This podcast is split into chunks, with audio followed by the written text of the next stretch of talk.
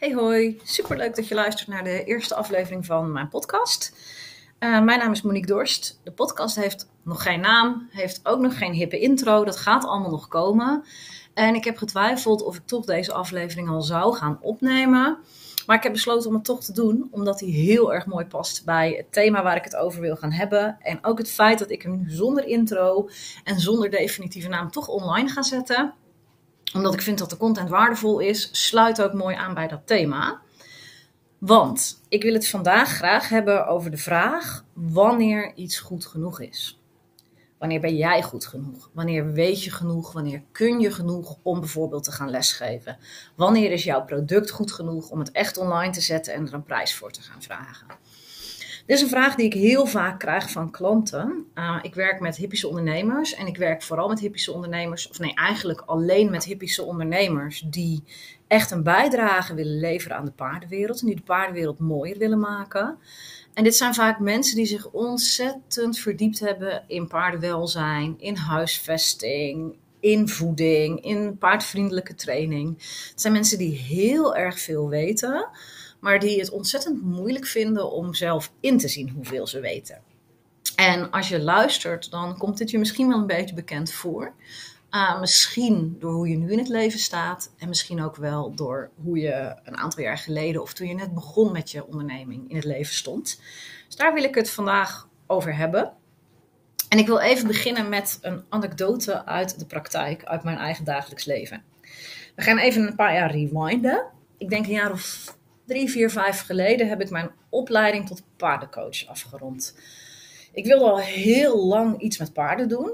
En paardencoach, dat sloot supermooi aan, want ik werkte al in de jeugdzorg. Ik heb heel lang in het onderwijs gewerkt, dus ik werkte al met mensen. En ik dacht, nou, dat is echt een supermooie combinatie om dat werk met die mensen te gaan combineren met het werk met paarden. Uh, tijdens de opleiding ging het allemaal superleuk. We deden proefcoachings, die deed ik echt, nou ja, klinkt misschien arrogant, maar ik ga toch zeggen, die deed ik echt met twee vingers in mijn neus. En die gingen echt heel erg goed. Ik kreeg ook heel positieve feedback van mijn opleider, van mijn medestudenten.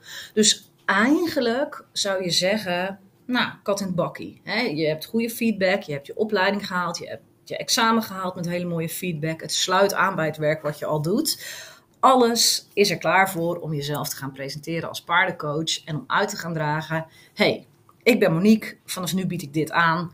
Kom naar mij toe, want ik kan je fantastisch helpen. Maar dat durfde ik niet. Ik durfde het niet. Ik kan me nog herinneren dat ik op Facebook zat en dat ik dacht, shit, ik moet nu een bedrijfspagina gaan aanmaken. Of ik moet nu op mijn persoonlijke pagina gaan delen met mensen dat ik vanaf nu paardencoach ben en dat ze bij mij terecht kunnen. Wat zullen de mensen wel denken? Ze denken vast allemaal, oh, die Monique, daar heb ik acht jaar geleden nog eens ruzie mee gehad. Nou, die is helemaal nog niet ver genoeg ontwikkeld als persoon om te denken dat ze andere mensen kan helpen. Dat soort gedachten die gingen allemaal door mijn hoofd. En um, ook het idee dat mensen zouden denken, oh, Monique heeft weer iets nieuws. Die verandert elke twee jaar van baan. Ja hoor, die heeft weer iets anders bedacht. Nou denkt ze weer dat ze dit kan.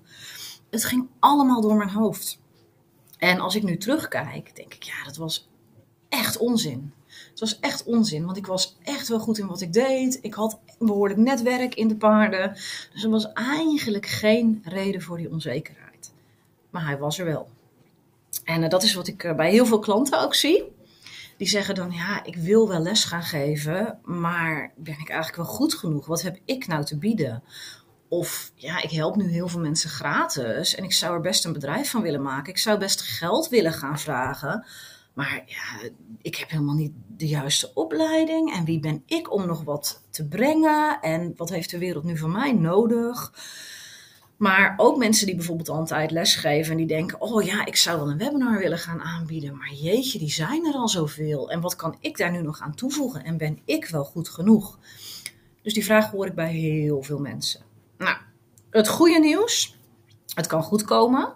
Want uh, met mij is het als paardencoach uiteindelijk ook helemaal goed gekomen. Zelfs tot op het punt waarbij ik afgelopen zomer aan drie miljoen mensen tegelijk heb verteld, jongens, ik ben Monique en ik ben paardencoach en dit is wat ik doe. En ik kan het hartstikke goed, want ik heb namelijk meegedaan afgelopen zomer aan First Dates. Uh, ik was opgegeven door een aantal dames van mijn werk. Ik werkte daar nog uh, in de jeugdzorg. En die hadden mij opgegeven omdat ze vonden dat ik wel een leuke vriend verdiende. En ik had, kende het hele programma niet. Dus ik zei tegen die meiden, joh, geef mij maar op. En als ik er dan uitgehaald word, als ik dan door de selectie kom, ja, dan ben ik ook niet kinderachtig. Dan ga ik ook. Ik ken het hele programma niet. Ik dacht, het is net zoiets als uh, Wie is de Mol of Expeditie Robinson of weet ik veel wat. Daar geven zich duizenden mensen voor op en er wordt niemand uitgekozen. Maar dat bleek even iets anders te lopen, want de dag daarna werd ik al gebeld. Uh, dat ze me graag in de database wilden zetten. En een paar weken daarna kreeg ik al een telefoontje dat ze een match voor me hadden gevonden. En um, of ik even naar Amsterdam wilde komen voor de opnames. Nou ja, ik had beloofd dat ik het zou doen, dus ik heb het gedaan. Ergens tussen het telefoontje en het echt daarheen reizen kreeg ik te horen dat er vaak drie miljoen kijkers zijn. Dat maakte het nog even wat extra spannend. Maar uiteindelijk ben ik daarheen gegaan en heb ik daar tijdens mijn interview gezegd, waar ze vroegen van, goh, wat doe je voor werk of hoe vul je je leven in, heb ik benoemd dat ik paardencoach ben. En dat is ook echt live uit, of niet live natuurlijk, maar dat is in het programma uitgezonden.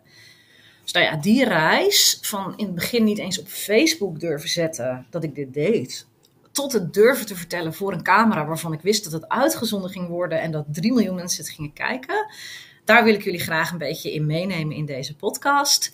Hoe ik dat gedaan heb, welke stappen ik heb genomen en welke tips en adviezen ik aan klanten geef. Uh, die ook tegen deze dingen aanlopen. En dan uh, hoop ik heel erg dat jullie daar wat aan gaan hebben. Het allereerste wat ik mee wil geven en wat echt ontzettend belangrijk is en wat je echt moet realiseren, is dat het heel erg normaal is dat je dit voelt. Het is heel normaal dat je aan jezelf twijfelt. Het is heel normaal dat je denkt, ik wil wel gaan lesgeven. Ik wil mijn prijzen wel verhogen. Ik wil wel een online aanbod gaan creëren. Maar wie ben ik nu? Weet ik wel genoeg? Kan ik wel genoeg? Dit heeft bijna iedereen waar ik mee praat. En ik ga straks ook twee modellen bespreken die een beetje verklaren waarom je dat hebt. Maar het is echt, echt normaal. En wat ook heel belangrijk is om je te realiseren, is dat het niks zegt over de kwaliteit van jouw dienst. Mensen lijken soms te denken dat omdat zij twijfelen, hun dienst ook wel niet goed genoeg zal zijn. Want als die dienst goed genoeg was, dan zouden ze niet twijfelen. Als ze nu maar echt genoeg zouden weten, dan zouden ze niet twijfelen. Dus wat je mensen ziet doen, is dat ze het feit dat ze twijfelen of dat ze nog onzeker zijn, gaan gebruiken als maatstaf om te bepalen of hun aanbod wel of niet goed is. En dat klopt niet. Jouw onzekerheid of je zelfvertrouwen is geen maatstaf van de kwaliteit van je dienst.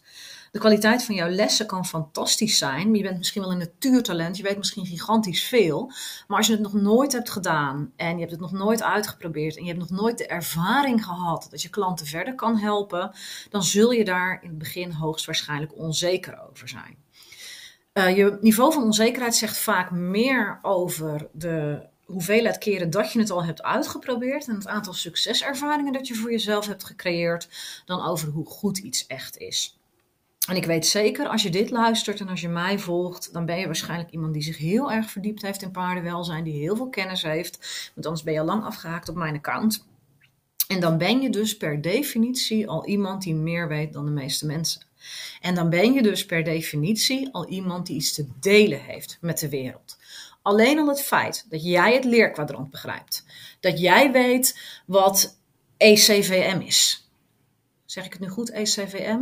Equine Complex? Ja, ik zeg hem goed. Ik heb de juiste afkorting. Alleen al het feit dat je die kennis hebt. Dat je die dingen snapt. Dat maakt jou per definitie al iemand die iets te delen heeft met de wereld. Want, kijk eens heel goed om je heen. vijfennegentig procent van de mensen weten dit niet. En als je daaraan twijfelt, maak dan even een polletje op je Instagram of op je Facebook. En stel de vraag, goh jongens, weten jullie wat dat is? Heb je hier alles van gehoord? Begrijp je echt wat dit is? En dan zul je zien dat je echt meer weet dan de meeste mensen. Maar goed, het is leuk dat ik dit nu vertel. Maar waarschijnlijk voel je van binnen nog steeds die onzekerheid, de twijfel, de vraag, goh, stel ik echt wel wat voor? En ik wil nu twee modellen met je bespreken die uitleggen waarom dat dit zo werkt bij jou in je hoofd. De praktische tips komen daarna, maar ik denk dat bewustwording en kennis over hoe dit werkt en wat er weer van binnen gebeurt, de processen in je eigen hersenen en in je eigen mind, dat die ook al veel gaan helpen. Wat een heel belangrijk effect is en wat heel goed is om je van bewust te zijn, is het Dunning-Kruger effect. Dunning-Kruger effect is een hele dure naam voor een verschijnsel wat we eigenlijk bijna allemaal wel kennen. Namelijk dat mensen die heel weinig ergens van af weten, denken dat ze expert zijn. Terwijl mensen die echt heel veel ergens van af weten, zich heel goed beseffen dat ze eigenlijk nog niet zoveel weten. Dat er nog heel veel te leren is. En dat het allemaal veel complexer is dan ze ooit hebben gedacht. Dit kennen jullie waarschijnlijk wel. En als je het niet kent, moet je even goed om je heen kijken. Want met name dat eerste stukje van mensen die niet zoveel weten, maar zichzelf wel expert vinden. Dat kun je dagelijks aanschouwen op social media. Anyway, ik ga heel eventjes een stukje voorlezen van Wikipedia. Um, daar wordt het namelijk heel duidelijk uitgelegd wat het Dunning-Kruger effect nu eigenlijk is. Ik citeer. Incompetente mensen overschatten nogal eens hun eigen kunnen en daardoor wanen ze zich bovengemiddeld competent. Mensen die werkelijk bovengemiddeld competent zijn, hebben daarentegen de neiging hun eigen kunnen te onderschatten. Minder competente mensen slaan zodoende hun eigen capaciteiten hoger aan dan zij die veel competenter zijn. Ik denk dat dit heel interessant is om in gedachten te houden. Ik weet dat veel mensen juist door het feit dat ze twijfelen worstelen of ze wel goed genoeg zijn. Maar ik vind het heel liefdevol om naar die twijfel te kijken op deze manier. En je te realiseren dat je waarschijnlijk juist twijfelt omdat je al zo diep in de materie bent gedoken. En omdat je je er al verder in verdiept hebt. En op die manier wordt het feit dat je twijfelt en dat je onzeker bent eigenlijk juist een teken van het feit dat je bovengemiddeld competent bent. Natuurlijk moet je daar wel een klein beetje mee oppassen. Hè? Ik um, voel mezelf heel incompetent over luchtvaarttechnologie. En dat ben ik ook echt. Dus soms als je je incompetent ergens over voelt, ja, dan weet je er gewoon echt niks vanaf. Maar je mag best eens heel eventjes bij jezelf te raden gaan en goed invoelen of je echt wel zo weinig weet als dat je denkt. Want waarschijnlijk zit je gewoon nog veel verder in die curve en weet je gewoon al veel meer. Het mooie van Dunning-Kruger effect is wel dat er na de fase waarin je denkt, oh help, ik weet helemaal niks, dat daarna een fase komt waarbij je gaat realiseren van, oh, wacht even, ik heb me serieus verdiept. Ik weet misschien toch wel een stuk meer dan ik voorheen dacht. Een ander heel interessant model om je eigen kennis eens langs te leggen, is de leercirkel van Kolb. En de leercirkel van Kolb die gaat eigenlijk van onbewust onbekwaam naar onbewust bekwaam. Deze theorie die zegt, eerst ben je onbewust onbekwaam. Je weet niet dat je iets niet weet. Nou, ik ga weer heel eventjes met uh, het leerkwadrant aan de slag. Want dat is gewoon een beetje mijn stokpaardje. Ik heb heel lang in de paarden gewerkt en bezig geweest en dingen gedaan. Zonder echt te weten wat positieve en negatieve bekrachtiging was. Ik had geen idee. Ik wist niet dat het bestond en ik wist niet dat ik het niet wist. Ik was dus onbewust onbekwaam. Ik had gewoon geen idee. Vervolgens ging ik een lezing bijwonen van iemand over positieve bekrachtiging. En die legde dit allemaal uit. En ik dacht, wow, wat is dit voor ingewikkeld gedoe? Ik snap dat het klopt. En als ik heel diep nadenk, meen ik me er tijdens de lerarenopleiding al wel eens iets over te hebben gelezen. Maar ik vind het maar ingewikkeld. Ik begrijp het niet. Hoe moet ik dit in hemelsnaam gaan toepassen? Toen werd ik dus van onbewust onbekwaam, bewust onbekwaam. Ik werd me bewust van mijn onbekwaamheid. Ik vond het wel heel interessant, dus ik ben me erin gaan verdiepen. En daardoor werd ik langzaamaan bewust bekwaam. Ik ging snappen wat het werkt, hoe, wat het was, hoe het werkte, hoe alles in elkaar zat. Ik ging het kunnen toepassen, positieve bekrachtiging, negatieve bekrachtiging.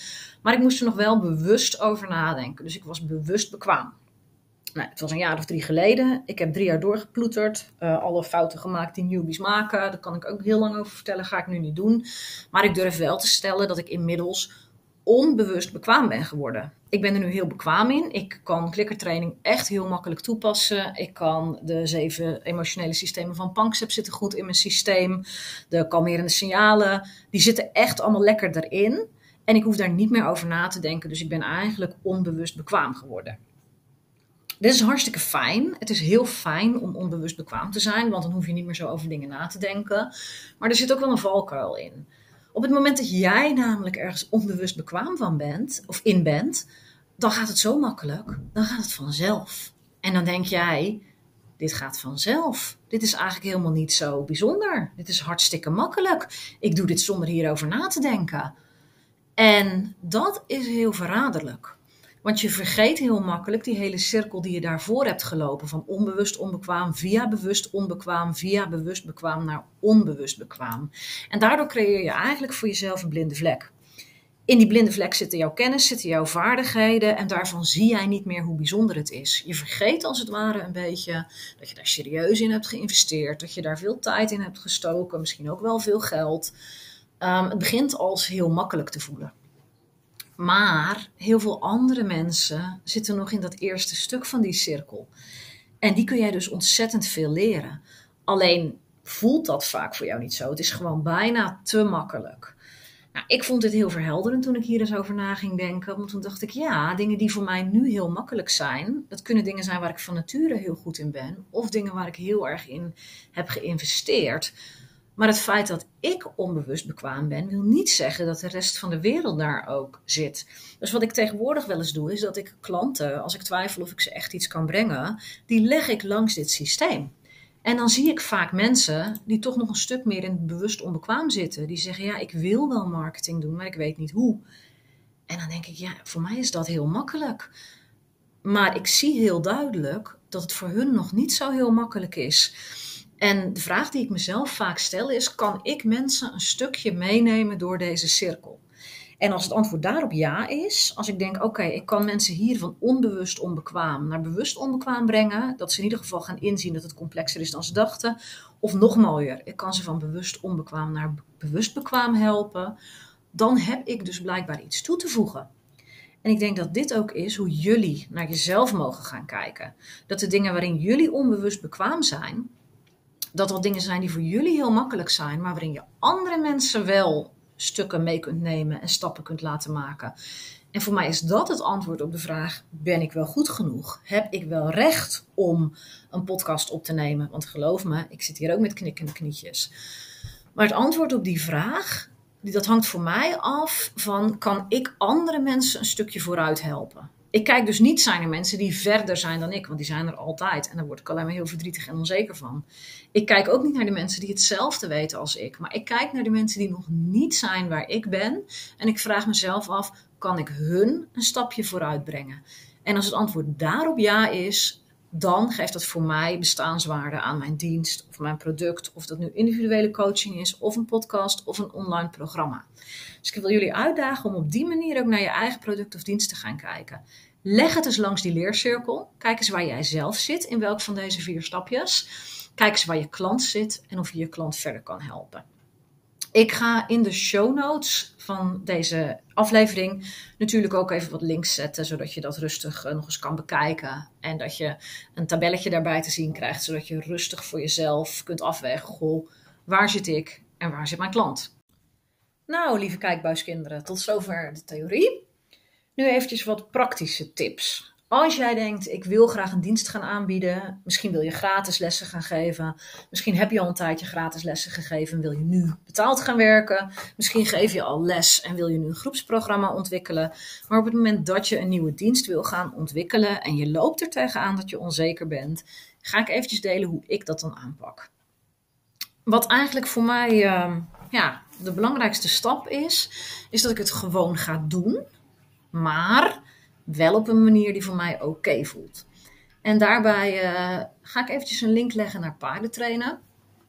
Als jij een paard wil gaan trainen om bijvoorbeeld een zadel te accepteren, of de trailer in te gaan, of op buitenrit te gaan, dan zeg je ook niet direct, nou maat, je bent net zadelmak, ik heb drie keer op je gezeten, we gaan nu vijftien kilometer door het bos. In je eentje, zonder andere paarden.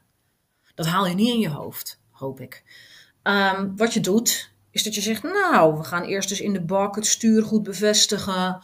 Dan gaan we dus aan de hand naar buiten met wat andere paarden. Dan ga ik er dus een poosje op zitten. Dan doen we dus een klein rondje. En zo bouw je het stap voor stap uit. Ik vind het een hele mooie manier en een hele liefdevolle manier om ook naar mijn bedrijf te kijken. Ik kijk naar waar sta ik nu. He, mijn paard is net zadelmak. En ik kijk naar waar wil ik naartoe. Ik wil in mijn eentje vijftien kilometer kunnen buitenrijden in het bos en langs een eng bedrijventerrein met allerlei grote dingen. En dat is mijn einddoel. En dan breek ik dat op in stapjes. En dan ga ik kijken, wat is op dit moment de eerste stap die ik kan nemen, die spannend is, die me uitdaagt om te groeien, maar die wel nog veilig en oké okay voelt. Ik heb er namelijk niks aan als ik iets ga doen waarvan ik eigenlijk al weet, ja, dit is zo eng, dit gaat mislukken. Stel, jij hebt nog nooit lesgegeven en jij gaat op je Facebookpagina zetten, jongens, vanaf nu kun je bij mij instructie boeken, honderdvijfendertig euro voor veertig minuten. Je kan het proberen als je een heel goed netwerk hebt of hele rijke vrienden. Of je rijdt al op een gigantisch niveau, dan zou het kunnen dat je klanten krijgt. Maar de stap of de kans is beperkt. Dus wat ik altijd mensen aanraad is om te beginnen met iets wat oké okay voelt, maar wat wel een stap in de goede richting is. Dat betekent dus dat als jij nu nog geen les geeft, als je alleen je eigen paarden hebt getraind, maar je wil graag les gaan geven, is het helemaal niet erg om in eerste instantie een paar mensen gratis les te gaan geven of een paar lessen gratis te geven. Als je nu nog gratis les geeft en je wilt geld gaan vragen, is het helemaal niet erg om te beginnen met tien of vijftien euro per uur. Dat is niet je einddoel. Je wil niet over tien jaar nog voor vijftien euro per uur les geven, alsjeblieft niet. Uh, dat zou ik absoluut niet aanraden. En je wil ook niet allerlei mensen gratis les gaan geven in de hoop dat ze daarna wel betalende klanten gaan worden. Want uh, vaak werkt het niet zo. Maar als jij er heel bewust voor kiest om op dit moment gratis les te gaan geven of voor een laag tarief te gaan werken, omdat je nog zekerheid mist over je eigen dienst, omdat je nog niet overtuigd bent van de waarde die je kunt leveren, dan is dit een hele mooie, fijne manier om je eigen zelfvertrouwen te gaan opbouwen. En daar is helemaal niks mis mee. Je hoeft niet direct sky high te gaan. Je kunt beter eerst vijf klanten helpen voor een tientje per uur en dan doorgroeien naar twintig, naar dertig, naar vijftig, zodat jij over een jaar voor vijftig euro per uur les kan geven, dan dat je het nu voor vijftig euro in de markt zet, er komt niemand en over een maand stop je er helemaal mee en gooi je het bijltje erbij neer. Want op de lange termijn is groeien in kleine stapjes gewoon een veel betere strategie dan in één keer een grote stap proberen te nemen, die niet halen, vreselijk ontmoedigd raken en denken, nou, dan stop ik er maar gewoon mee. Dus zoals je met een paard om zou gaan op dit gebied, zoals je een lesklant zou helpen om stap voor stap zijn angst te overwinnen, zo mag je ook lief en mild naar jezelf zijn. Maar daag jezelf wel uit om dat ene stapje te nemen wat je wel kan nemen. En wees daarin ook echt een positieve trainer voor jezelf. Dus op het moment dat jij denkt, ik ga gratis lesgeven en je spreekt met jezelf af, ik ga vijf klanten gratis drie lessen geven, ga dan ook na die drie lessen bekijken wat er goed ging. Wees lief daarin voor jezelf. Ga jezelf niet helemaal met de grond gelijk maken omdat je misschien een keer bent uitgelopen of omdat er één klant was waarbij je wat inschattingsfouten hebt gemaakt. Kijk naar wat er goed ging. Vraag ook aan je klanten, wat vond je prettig? Wat vond je fijn? En beslis van tevoren goed voor jezelf hoeveel keer jij je dienst gratis of voor een klein bedrag wilt aanbieden. En wees daarin ook duidelijk naar de buitenwereld toe. Draag het gewoon zo uit. Zeg gewoon, jongens, ik wil een nieuwe dienst gaan aanbieden. Ik ben hem nog een beetje aan het ontwikkelen. Het wordt een pilot. Ik heb plek voor vijf mensen die drie lessen kunnen krijgen voor niks of voor tien euro per les. Wees daarin heel duidelijk naar mensen toe, zodat niet nummer zes, zeven en alle mensen die daarna komen ook verwachten dat ze gratis of voor tien euro bij jou terecht mogen komen. Wees daarin duidelijk naar je klanten en wees daarin duidelijk naar jezelf.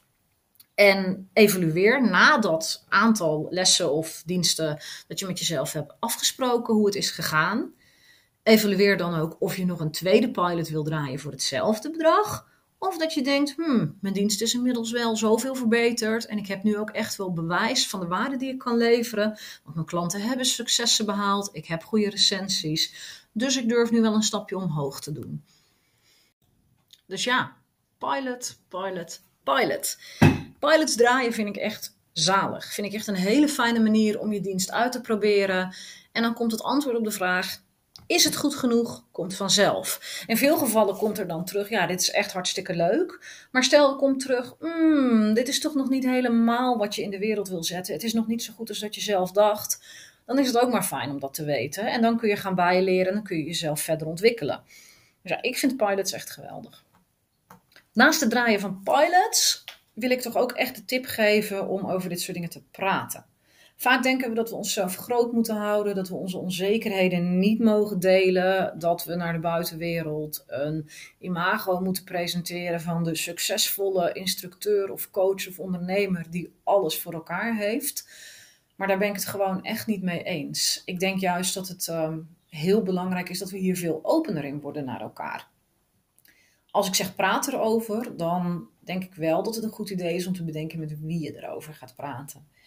He, op het moment dat jij les gaat geven bij iemand en het laatste kwartier van de les sta jij alleen maar op die persoon zijn schouder uit te huilen en je eigen onzekerheden bij hem of haar neer te leggen. Wow, dat is niet per se wat ik aanraad. Ik raad het ook niet per se aan om met je ouders of je vriend of zo erover te praten. Want die mensen zijn vaak zelf geen ondernemer, die werken niet voor zichzelf, die zijn niet zelfstandig. Die zijn, zien allemaal apen en beren op de weg. Die gaan je bang maken, want oh my god, de belastingdienst en verzekeringen en alles is eng en moeilijk. En dat bedoelen ze hartstikke goed, hè? Want ze hebben het beste met je voor en ze willen jou veilig houden. Maar het is op dit moment vaak net even niet wat je nodig hebt om je een boost te geven in je business. Wat ik echt zou willen aanraden is om mensen om je heen te verzamelen die met hetzelfde bezig zijn als waar jij mee bezig bent en ideaal gezien zelfs nog een stapje verder zijn. Want het is super fijn, dan word je namelijk mee omhoog getrokken. Als jij nog twijfelt om les te gaan geven en je hebt in je kennissenkring drie of vier mensen die bijvoorbeeld al een jaartje lesgeven en je kunt aan hun vragen, goh, hoe heb jij dit aangepakt, hoe heb jij dit gedaan? Dan willen ze je daar graag, vaak heel graag mee helpen. Ze willen vaak heel graag vertellen hoe ze dat gedaan hebben. En dat is voor jezelf gewoon ontzettend helpend. Dus um, ja, zoek mensen om je heen waarmee je hierover kan praten. Wees ook niet bang om erover te praten. En als je zegt, ja, ik vind het echt heel lastig. Ik heb die mensen niet. Ik weet niet waar ik ze moet vinden. Dan mag je natuurlijk altijd contact met mij opnemen. Ik bied begeleidingstrajecten aan waar ik mensen één op één door dit soort dingen heen coach. Er komt in de toekomst ook een groepsproject met een community. Nou, dat wordt echt heel erg fijn. Dat gaat echt een warm bad worden. Is nog in ontwikkeling. Maar tot die tijd mag je altijd een gratis kennismakingsgesprek inplannen. En dan denk ik heel graag met je mee. Dan kijk ik graag met je waar jouw blokkades nog zitten. Of ik kijk graag met je mee wat voor jou een goede pilot zou zijn. Dan help ik je om die te ontwikkelen. Dan denk ik mee hoeveel lessen moet je dan geven. Hoe duur wil je het prijzen. Hoe vaak wil je hem geven. Soms is het gewoon heel fijn om je daar een beetje, door te laten, daar een beetje in te laten ondersteunen. En um, de eerste is gratis. En ook echt vrijblijvend. Ik ga je niet stalken of spammen. Dus ik zou zeggen maak daar echt gebruik van. Nou, dit was hem. De eerste aflevering van mijn podcast. Ik vond het ontzettend leuk om hem op te nemen. Ik moet heel eerlijk zeggen, ik heb wel een aantal keer fragmentjes weggegooid. Omdat ze toch niet helemaal werden wat ik hoopte. Maar um, ik ben best wel blij met het resultaat, al zeg ik het eerlijk. Dus ik ben uh, ontzettend benieuwd ook wat jullie ervan vinden. Mocht je hem geluisterd hebben, mocht je er wat aan gehad hebben. Mocht je hem leuk vinden, vind ik het heel fijn als je het mij laat weten. Maar ik vind het nog fijner als je even een shout-out naar me doet op social media. Want daarmee help je me ontzettend goed om nog meer mensen te bereiken. En op die manier kunnen we met elkaar zorgen dat er steeds meer succesvolle ondernemers in de paardenwereld komen die echt gefocust zijn op welzijn. En zo maken we met elkaar de wereld wat mooier.